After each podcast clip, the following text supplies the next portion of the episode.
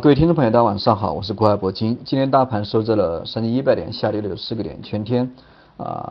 震荡整理吧，还是震荡整理，没什么热点。包括今天的一个热点跟做多的一个动能，相比较上周我觉得还是有一定的减弱。虽然说上周这个也是下跌的行情，也是有回调的行情，但是上周总体来讲，这个热点还是有，对吧？包括这个次新股包括一些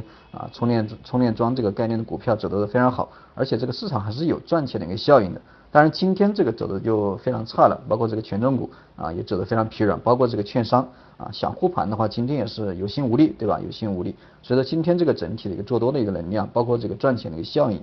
相比较上周，我觉得还是有一定的萎缩。那么按照这样的一个走势我觉得这个星期更大的可能还是一个震荡回调的一个行情震荡的行情，想在这里这个得到突破的话，这个还是非常困难。那么今天的一个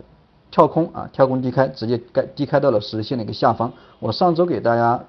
的一个进场的一个点位是10日线，对吧？但是我上周五讲课的时候已经明确的说过了，这个10日线已经失效了10日线已经失效了。为什么说它失效？因为我当时也给了一个理由，说这个星期直接跳空就会低开到10日线的一个下方。那么今天就是这样的一个局面，直接跳空低开低开到10日线的一个下方。最终这个虽然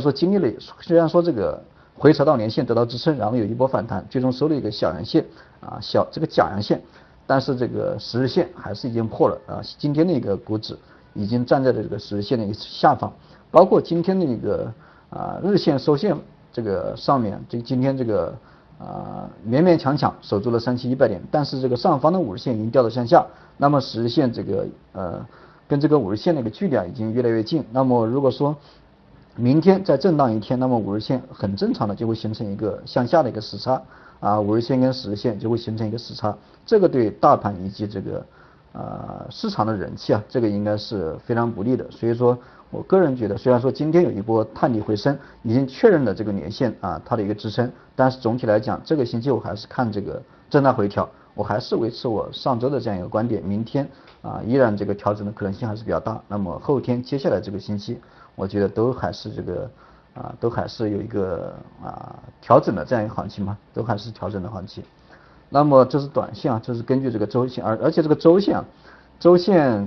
我们看一下上周这个周线收线情况，收得非常差，对吧？出现了一个冲高回落，上影线非常长，这个实力部分这个非常小，这样一个流星线的一个形态。那么这样的一个流星线形态对本周初这个行情应该是非常不利的。那么所以说结合各个方面的因素我觉得这个星期我还是更加看好这个空头的行情，更加看好这个震荡回调的这样一个行情。这是我关于这个短线的一个看法吧但是这个中线的看法还是没变中线这个因为月线今天这个收月线，对吧？大家也可以看一下月线这个收得非常好月线收得非常好。所以说整体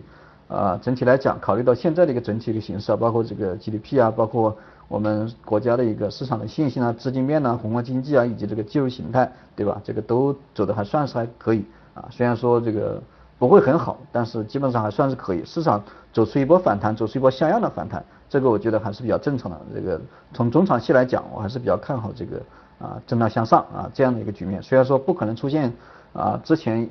前年，对吧？包括去年年初这样的大牛市，对吧？但是整体来讲，这个出现一个慢牛，或者说出现一个小级别的反弹，几百个点的这样一个反弹，还是非常有可能。所以说，基于这样的一个大的环境来看的话，那么各位朋友这个操作的话，我觉得还是可以稍微积极一点稍微积极一点，也不用太保守，不要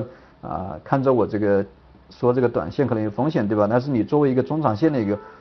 战略投资者，或者说中长线的一个投资者，我觉得可以忽略这种波动关键是要靠这个选股，对吧？近期比如说比较活跃的，对吧？这个在底部这个量能有一定的放大的，或者说股价出现一个阶梯式的一个温和放量上涨的这样一个局面，或者说在低位出现一个剧烈波动的这样的一些个股，这个大家都可以持续的关注一下。因为这些个股很明显它肯定是有大资金介入，对吧？肯定是在底部有大资金介入。所以说这个接下来这个关于这个中长线我觉得应该还会有这个有一个不错的一个反应吧。这是关于今天的一个行情。